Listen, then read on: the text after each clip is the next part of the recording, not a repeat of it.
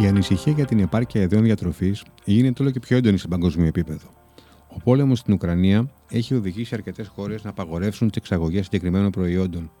Τι συμβαίνει με την εφοδιαστική αλυσίδα στην Ελλάδα, πώς θα περιοριστεί η αύξηση των τιμών που φτάνει στο τραπέζι όλων μας; Καλώς ήρθατε στο podcast του Newsbeast.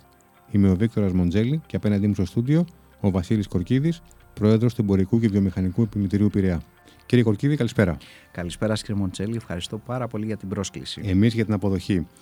Ε, να μπούμε κατευθείαν στα βαθιά. Τι συμβαίνει με την ε, εφοδιαστική αλυσίδα στην Ελλάδα, Ποια είναι η εικόνα που εισπράτετε εσείς, Η εφοδιαστική αλυσίδα αυτή τη στιγμή δεν αντιμετωπίζει ελλείψεις, αλλά αντιμετωπίζει αυξήσεις, οι οποίες μετακυλίονται βεβαίως και στον τελικό καταναλωτή.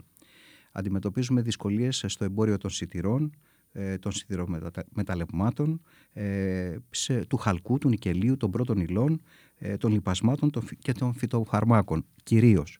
Και γιατί αυτό, γιατί αυτά τα εισάγουμε από τη Ρωσία και την Ουκρανία που εμπλέκονται σε αυτόν τον δυστυχώς μακροσκελή και θανατηφόρο πόλεμο. πόλεμο. Τα, τα, προβλήματα, τα, τα πραγματικά προβλήματα στην πραγματική οικονομία ποια είναι; Τα προβλήματα τα οποία αντιμετωπίζουμε είναι πώς θα μπορέσουμε να βρούμε εναλλακτικές πηγές να υποκαταστήσουμε τις ποσότητες τις οποίες εισάγουμε από άλλες χώρες. Και είναι πάρα πολύ δύσκολο αυτό γιατί ε, ξέρετε ότι το 32% των παγκοσμίων ε, εξαγωγών σιτηρών γίνεται από την Ρωσία και την Ουκρανία. Το 20% των εξαγωγών καλαμποκιού που χρησιμοποιείται πάρα πολύ στις ζωοτροφές ε, ε, εκτός από τη διατροφή μας. Το 78% του ηλιέλαιου το 23% βεβαίως του φυσικού αερίου το οποίο είναι και το αντικείμενο αν θέλετε πολύ μεγάλη συζήτησης. Ε, και βεβαίως το 30% των φυτοφαρμάκων και το 27% των ε, λιπασμάτων.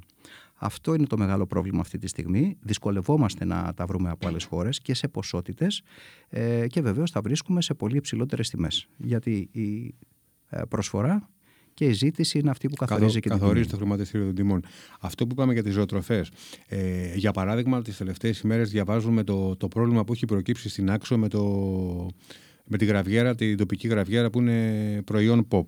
Ε, οι άνθρωποι και η παραγωγή ε, έχουν διαπιστώσει ότι δεν υπάρχουν, ε, έχουν πρόβλημα στις ζωοτροφέ, που σημαίνει δεν μπορούν να παράξουν το αντίστοιχο γάλα που θα φέρει το προϊόν στα ράφια. Με αποτέλεσμα, όπως ε, δείχνουν τα στοιχεία που, που ανέφεραν, καθημερινά υπάρχουν περί τα 700 κιλά προϊόν λιγότερα την ημέρα.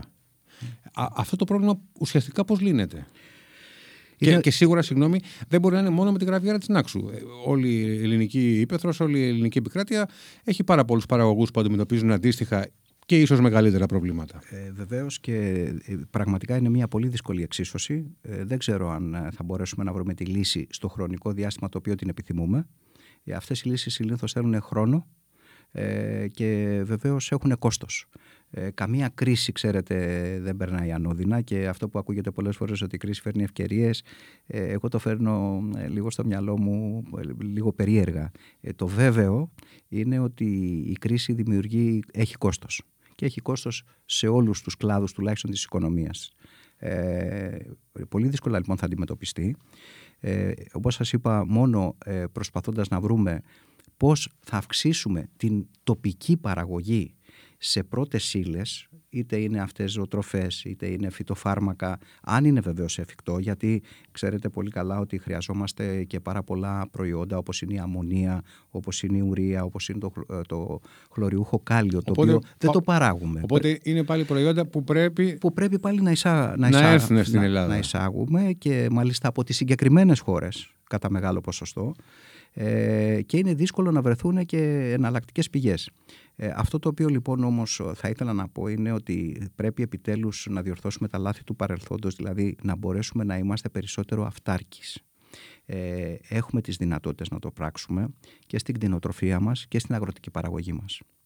Ε, βεβαίως τώρα όταν μιλάμε για ένα νησί το οποίο καταλαβαίνετε ότι για να πάρει και τις πρώτες ύλες έχει ένα αυξημένο κόστος επιπλέον, επιπλέον των της, ε, ε, της υπόλοιπης χώρας ε, που έχει πρόσβαση και οδική, εκεί επιβαρύνεται και με, τις, ε, με την ακτοπλοϊκή μεταφορά ε, των αγαθων τα πράγματα γίνονται πολύ πιο δύσκολα.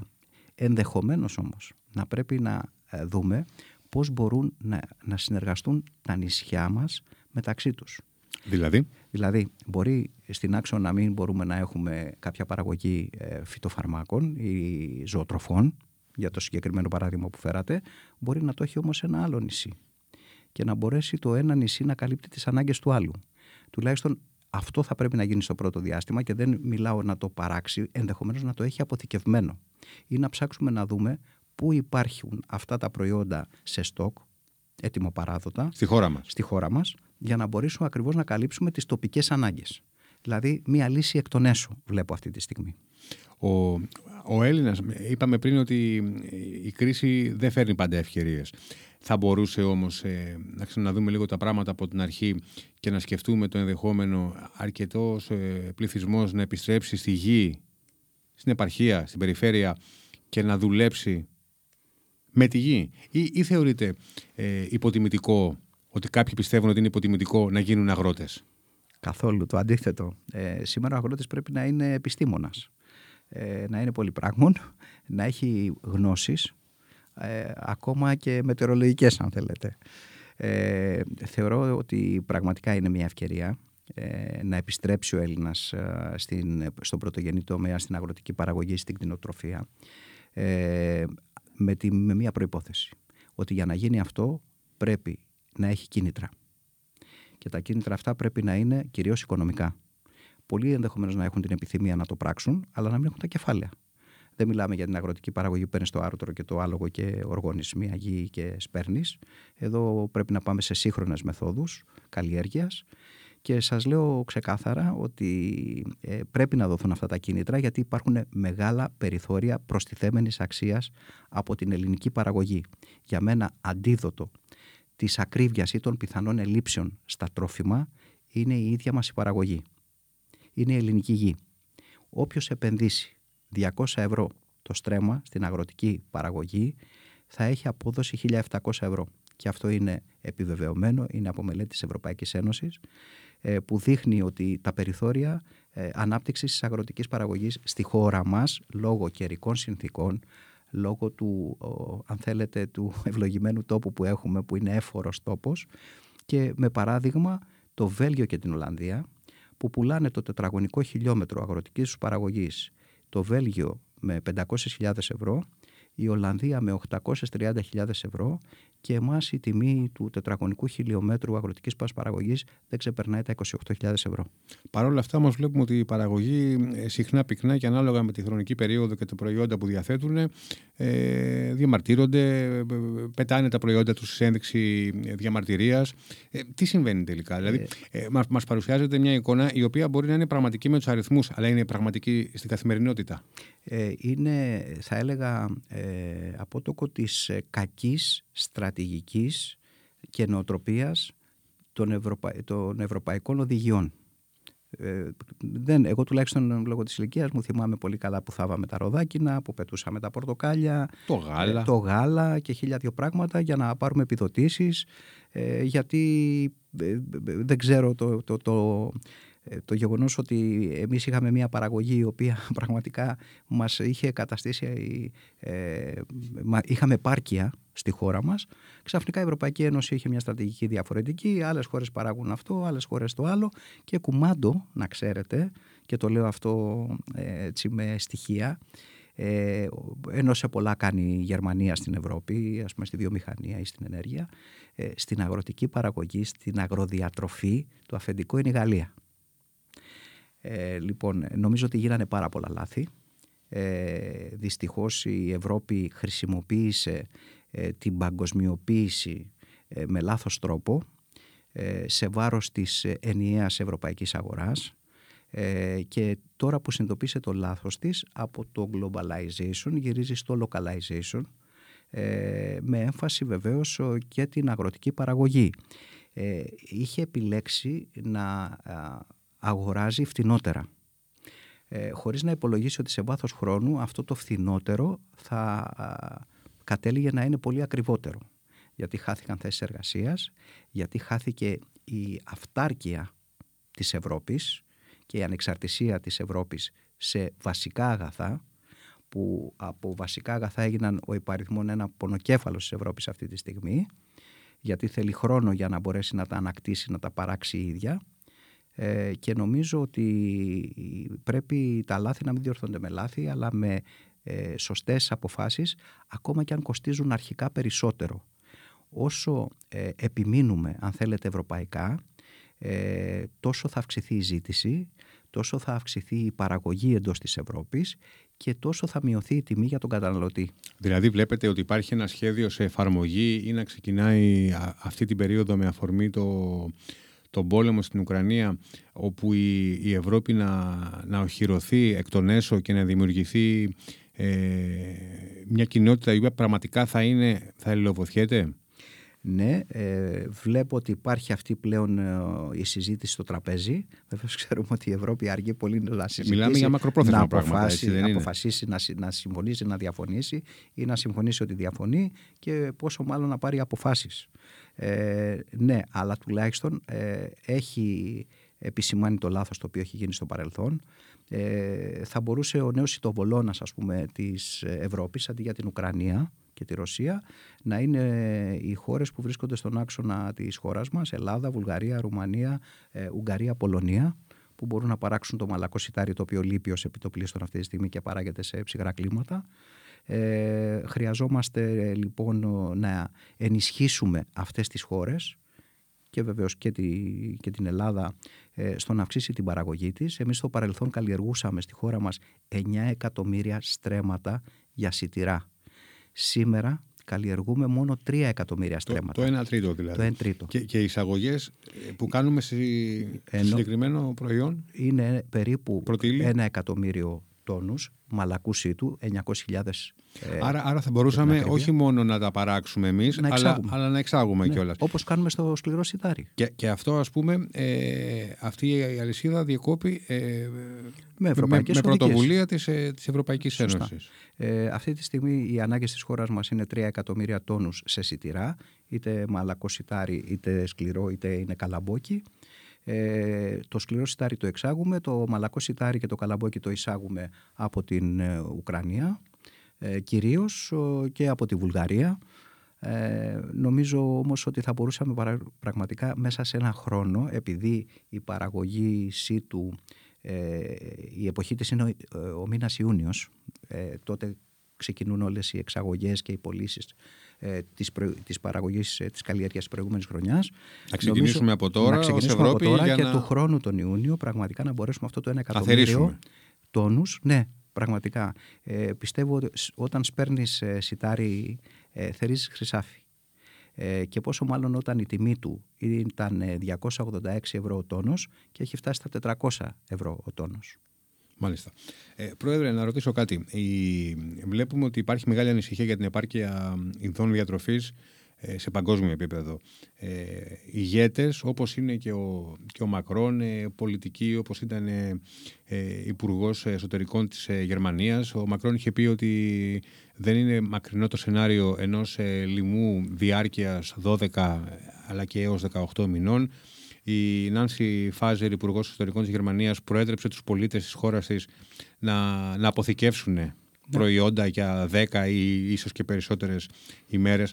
Όταν, όταν βγαίνουν από δημόσιο βήμα ε, άνθρωποι με αξιώματα που ο λόγος τους έχει βαρύτητα, τι, τι ξέρουν, τι, τι βλέπουν να έρχεται, ε, είναι, είναι πιθανός ένας παγκόσμιος ε, λοιμός; Ναι, είναι πιθανός και μάλιστα ε, το προσδιορίζουν όλοι σε αυτό το διάστημα των 12-18 μηνών.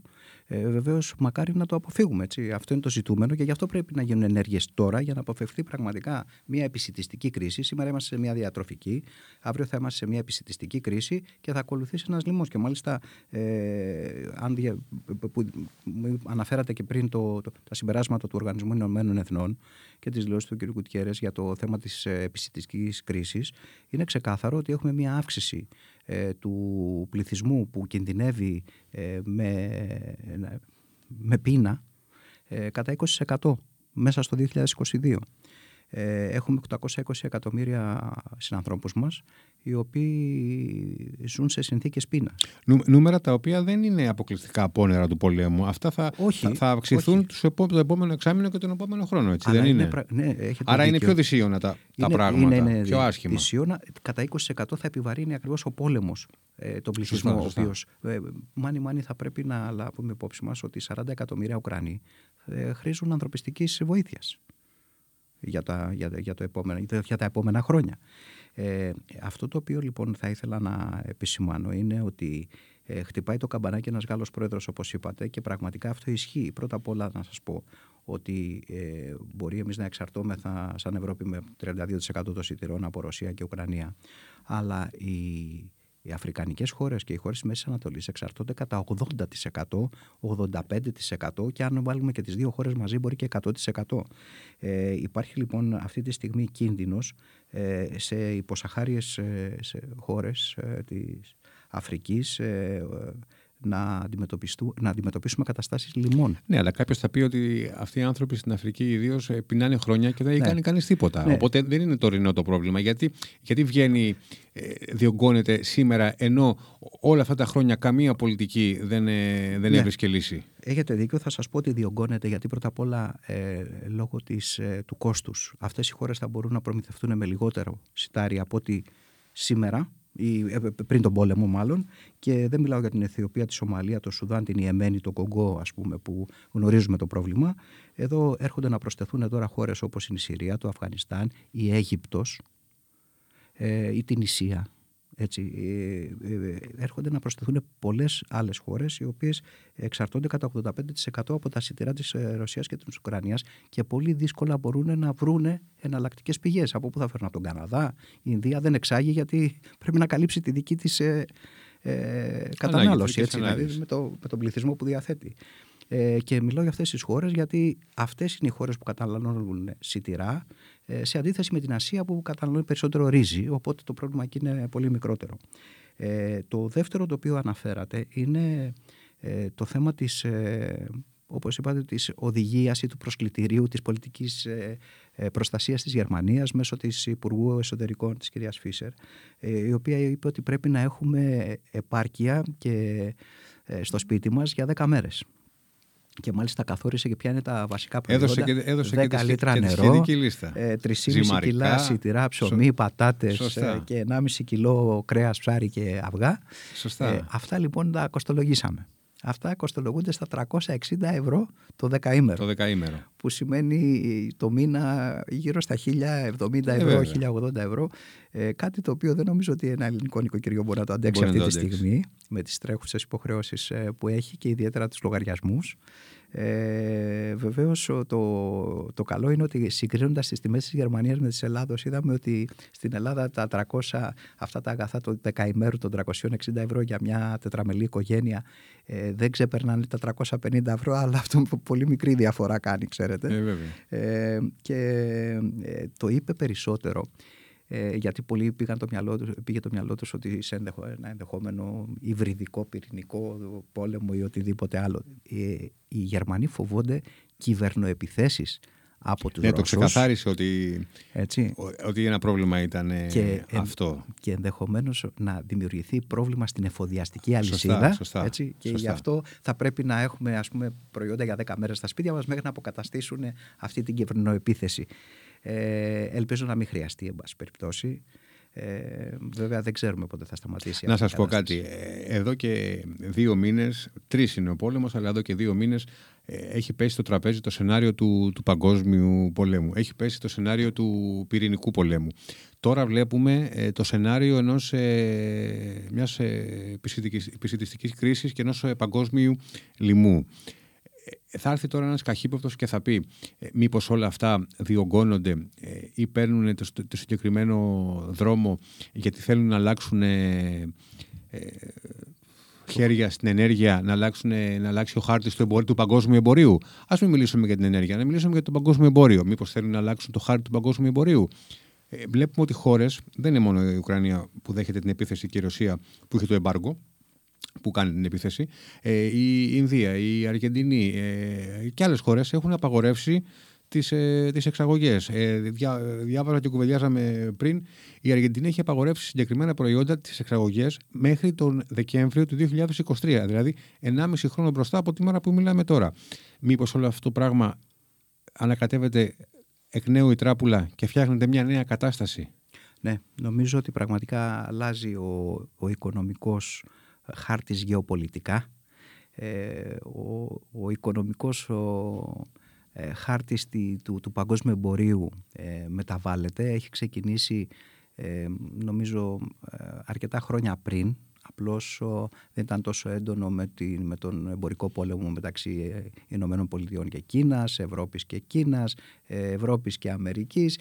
δηλαδή όλο αυτό το γαϊτανάκι ε, με περιορισμούς, με, με κυρώσεις, με, με αντίπεινα ε, οικονομικά και εμπορικά ε, φάνηκε ότι είχε φτάσει σε ένα αδιέξοδο το οποίο ξέσπασε, ήταν μια φούσκα που έσπασε αν θέλετε έτσι ένα απόστημα και δημιουργεί δυσάρεστες καταστάσεις σε όλες τις χώρες του κόσμου. Προτεραιότητα όλων είναι βεβαίως να διασφαλίσουν τον, τους κατοίκους τους Γι' αυτό είδαμε αυτούς τους περιορισμούς εξαγωγών, πρώτα απ' όλα και για λόγους ε, επάρκειας μέσα στη χώρα τους. Ε, είχαμε, και μια, είχαμε και το διάστημα, δυστυχώς έχουμε δεχτεί και ε, πολλές διαδοχικές κρίσεις. Δηλαδή, ε, εμείς ξεκινήσαμε με τη χρηματοοικονομική και άλλες χώρες. Και ως Ευρώπη και ως Ελλάδα βέβαια. Βεβαίως. Ε, μετά περάσαμε στην υγειονομική κρίση με την πανδημία δύο χρόνια. Είχαμε μια οικονομία η οποία ε, έσβησε μηχανές, σταμάτησε η παραγωγή. Εκεί που πήγε να σηκώσει λίγο κεφάλι και... όπως και οι αριθμοί το έδειχναν και οι πολιτικοί το έλεγαν. Σωστά. Και ε, ακολούθησε η ενεργειακή κρίση για να φτάσουμε στον πόλεμο. Το θέμα είναι ότι ε, μετά την πανδημία ε, η επαναεκκίνηση ε, της παραγωγής της, των παραγγελιών δυστυχώς δεν μπόρεσε να καλύψει τη, τη ζήτηση. Ε, με αποτέλεσμα να δημιουργηθούν ε, ε, μεγάλες καθυστερήσεις, μεγάλες λήψεις, κενά. Μία μηχανή όταν ξανά ξεκινάει και ειδικά μια τεράστια μηχανή καταλαβαίνετε ότι θέλει το χρόνο της για να μπορέσει να ξαναλειτουργήσει στους κύκλους ή στις τροφές που δούλευε στο παρελθόν. Ε, ήρθε λοιπόν και αυτή η κατάσταση με, την, με το ενεργειακό ε, κόστος και βεβαίως ε, ο πόλεμος στη γειτονιά μας. Και επιδίνωσε την κατάσταση. Και γι' αυτό νομίζω ότι αυτή η αβεβαιότητα η οποία έχει δημιουργηθεί δημιουργεί ε, πάρα πολλά σενάρια ε, τα οποία δεν είμαι βέβαιος αν μπορώ εγώ να τα εκτιμήσω ή να πω ποιο είναι το πιο πιθανό ε, να συμβεί. Αυτό το οποίο βλέπω είναι όμως ότι η Ευρώπη θα αναθεωρήσει πάρα πολλά πράγματα ε, ίσως αυτό είναι το μεγαλύ, η ευκαιρία που λέγαμε πριν που δημιουργεί η κρίση. Η ευκαιρία για μένα η μεγάλη στην κρίση είναι να συνειδητοποιήσεις και να διορθώσεις τα λάθη σου. Ε, νομίζω λοιπόν ότι έφτασε ο καιρός η Ευρώπη να αξιοποιήσει τις δυνατότητές της ε, και να μπορέσει να αποκτήσει μεγαλύτερη αυτάρκεια. Για μένα αυτό είναι το ζητούμενο. Αυτό θα ήταν και το ευτυχές σενάριο. Σε ένα τέτοιο πλάνο, το οποίο πραγματικά είναι το ευτυχές σενάριο, η Ελλάδα πιστεύετε ότι έχει, ε, θα παίξει καθοριστικό ρόλο, ε, έχει μερίδιο στην, πίτα, στη νέα πίτα που συζητάμε τώρα ναι. που θα δημιουργηθεί; Ναι, το πιστεύω πραγματικά. Το πιστεύω, πρώτα απ' όλα σας είπα τον ένα πυλώνα της αγροδιατροφής, την οποία τον πίστευα πάντα για τη χώρα μας. Ε, και τον είχαμε δυστυχώς, ε, δεν τον είχαμε εκτιμήσει σωστά. Θα σας δώσω ένα παράδειγμα εσωτερικό ε, για την αγροδιατροφή. Να δείτε πραγματικά πόσο πολυονεκτήματα δίνει. Έχουμε δύο πολύ μεγάλα τουριστικά νησιά. Την Κρήτη και τη Ρόδο. Και τα δύο αναπτυχθήκανε σε βάθος χρόνου τουριστικά. Και μάλιστα με πολύ επαγγελματικό τρόπο, με μεγάλη προσέγγιση ε, τουριστών, που πραγματικά τους έδινε ένα με πολύ μεγαλύτερο εισόδημα και πιο εύκολο ενδεχομένως από την αγροδιατροφή. Η Ρόδος εγκατέλειψε την αγροδιατροφή. Η Κρήτη τη διατήρησε και την ενίσχυσε παράλληλα με τον τουρισμό. Κατάφερε να, καταφέρανε να έχουν εισοδήματα 12 μήνου, ενώ στη Ρόδο έμειναν στα εισοδήματα του εξαμήνου. για να μόνο, ζήσουν. Μόνο για την τουριστική περίοδο. Λοιπόν, ε, καταλαβαίνετε, λοιπόν, σαν παράδειγμα, αν αυτό το, βέβαια, βέβαια. έτσι το δούμε σε μια οικονομία κλίμακος, ότι ε, μπορεί να αποδώσει πολύ περισσότερα. Πιστεύω στην αγροδιατροφή, πιστεύω ότι η Ελλάδα έχει δυνατότητες να ξαναπαίξει σημαντικό ρόλο ε, ε στην αγροδιατροφή ε, για όλη την περιφέρεια της Νοτιοανατολικής Ευρώπης. Και ε, με τα λιμάνια μας και την ανάπτυξη που γίνεται και στο λιμάνι του Πειραιά και στη Θεσσαλονίκη και αργότερα και σε, ενδεχομένως και σε 14 περιφερειακά λιμάνια χωρίς να δώσουμε όμως το authority του λιμανιού την επένδυση του λιμανιού πρέπει να δώσουμε, όχι τη διοίκηση ή τη διαχείριση, ε, μπορούμε να είμαστε ο διαμετακομιστικός κόμβος προμήθειας ε, της ε, ε, διατροφικών προϊόντων, τροφίμων προς την ε, κεντρική, Ευρώπη. Ευρώπη. Και μάλιστα ε, περιορίζοντας πάρα πολύ το χρόνο μεταφοράς που ο χρόνος είναι χρήμα. Πολλές φορές διαβάζουμε έτσι δημοσιεύματα για τα επαγγέλματα του μέλλοντος και μπαίνουμε και υπάρχουν κάποιες ορολογίες που ίσως να μην τις γνωρίζουμε καν, κάποιες δεξιότητες που να τις ακούμε για πρώτη φορά. Θα, θα ήταν έτσι δόκιμο να πούμε ότι Όπως πάνε τα πράγματα και με τη συζήτηση που κάνουμε και εμείς τώρα, ένα επάγγελμα του μέλλοντος, του σήμερα και του μέλλοντος, θα ήταν η ενασχόληση ξανά με τη γη; Ναι, ε, ξεκάθαρα. Πραγματικά. Γιατί ό, όταν σκεφτόμαστε τα επαγγέλματα του μέλλοντος, συγγνώμη, σκεφτόμαστε πάντα κάτι high-tech, κάτι που δεν το ξέρουμε, δεν είναι γνωστό, ε, σπάνιο, που έχει ένα όνομα που θα μας εντυπωσιάσει. Ενώ, ας πούμε, κανείς δεν θα πει ο αγρότης είναι το επάγγελμα του μέλλοντος, για ε, παράδειγμα. Εγώ το λέω και συμφωνώ μαζί σας, δεν ξέρω αν συμφωνείτε και εσείς μαζί μου, ε, για να το ρωτάτε προφανώς. Ε, συμφωνώ απόλυτα ότι ο αγρότης είναι το επάγγελμα του μέλλοντος. Ε, δεν έχει καμία σχέση με τις εικόνες τις οποίες είχαμε παλιότερα. Ε, νομίζω ότι ο αγρότης πρέπει να είναι, όπως είπα πριν, επιστήμονας, μετεωρολόγος, ε, ε, οικονομολόγος. Καταρχήν η τεχνολογία έχει εισέλθει για τα καλά στο... Έτσι. Ε, στην αγροτική παραγωγή. Και θα ήθελα πάρα πολύ να δω, αν θέλετε, συνεργασίες γεωπόνων, νέων παιδιών, επιστημόνων που τελειώνουν τη γεωπονική, να μπορούν να συνεργαστούν με μια ομάδα 7-10 ατόμων από κάποιες περιοχές ε, που επίσης θέλουν να ασχοληθούν με και να δημιουργήσουν συστάδες, κλάστερες, συνέργειες. Ε, για να το πω έτσι πιο απλά, μήνυ συνεταιρισμούς ε, και γι' αυτό ε, αυτή τη στιγμή στην πρόθεση της Ευρώπης είναι να ενισχύσει τους ο, αγρότες, την αγροτική παραγωγή, αλλά νωρίτερα αυτό που θα συμβεί είναι να ενισχυθούν ε, από, τη, από το οικονομικό επιτελείο οι, οι αγρότες και μάλιστα με την βοήθεια της Ελληνικής Αναπτυξιακής Τράπεζας ήδη προετοιμάζονται προϊόντα τραπεζικά που θα δοθούν στις τιμικές τράπεζες ε, και λέγεται μικρή αγροτική επιχειρηματικότητα, κάτι το οποίο ταιριάζει, είναι νομίζω κομμένο και ραμμένο για τη χώρα μας, που θα μπορούν να επιδοτηθούν και να δανειοδοτηθούν ε, χωρίς εγγυήσεις, χωρίς να χρειάζονται εγγυήσεις. Κάτι το οποίο είναι που μας πονάει σήμερα γιατί δεν υπάρχουν οι εγγυήσεις. Οπότε ένα εγκυοδοτικό εργαλείο μπορεί να δώσει ένα πρώτο κεφάλαιο ε, σε αυτά τα παιδιά ε, και εγώ θεωρώ ότι η καλύτερη startup σήμερα είναι μια μικρή αγροτική επιχείρηση. Θέλω να κλείσουμε, Πρόεδρε, με μια ερώτηση η οποία είναι αρνητική και μια θετική το αποτέλεσμά της φαντάζομαι. Το πρώτο είναι, ε, στην ε, λογική που λέμε του παγκόσμιου λοιμού, πιστεύετε ότι μπορεί η χώρα ε, να ζήσει μια περίοδο πείνας τύπου κατοχής; Η Ελλάδα όχι. Σε καμία περίπτωση. Σε καμία περίπτωση. Η Ελλάδα δεν θα έχει ελλείψεις, θα έχει αυξήσεις. Ε, ε, επομιζόμαστε αυτή τη στιγμή τα νοικοκυριά μια αύξηση της τάξης του 35%. Ενδεχομένως αυτή η αύξηση θα κρατήσει όλο το 2022 ε, και οι επιχειρήσεις επομιζόμαστε μια αύξηση της τάξης του 57,5%. Ε, οι προβλέψεις είναι ότι αυτή η κατάσταση θα διαρκέσει μέχρι και το δεύτερο εξάμεινο του 2023. Αυτό να το ξεκαθαρίσουμε, να λέμε και την αλήθεια ότι αυτό λένε οι κεντρικοί τραπεζίτες και σπάνια πέφτουν και έξω. Ε, πράγμα που σημαίνει ότι είναι μεγάλο χρονικό διάστημα και πρέπει να μπορέσουμε να διαχειριστούμε την ακρίβεια. Αυτή θα είναι η επιτυχία μας αυτό το διάστημα νομίζω και αν τα καταφέρουμε ε, θα μιλάμε για άλλες καταστάσεις μετά. Μάλιστα. Και το τελευταίο, το, το πιο αισιόδοξο, ως πρόεδρος του Εμπορικού και Βιομηχανικού Επιμελητηρίου, έχετε ε, εικόνα των πραγμάτων της αγοράς και με τους ανθρώπους που μιλάτε σε πάρα πολλά χρόνια στον χώρο.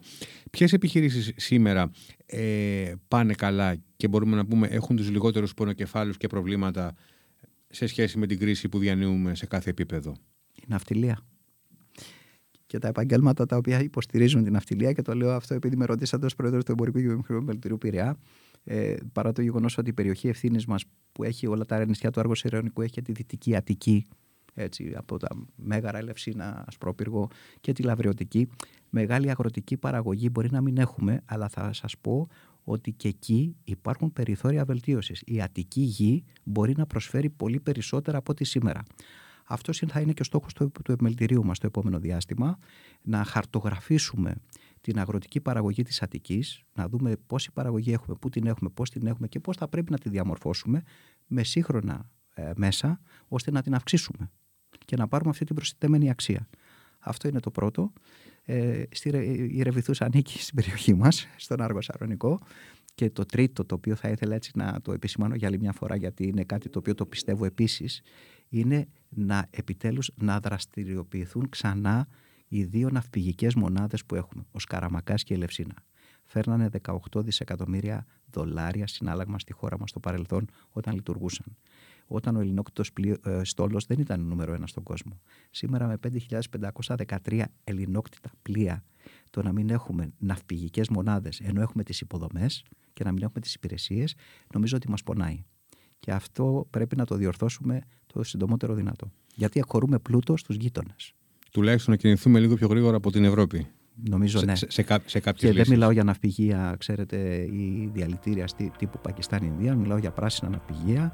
Μιλάω για υποδομές σύγχρονες ε, που δεν ε, δημιουργούν περιβαλλοντολογικά προβλήματα, ε, αλλά φέρνουν πλούτο. Η θάλασσα φέρνει πλούτο.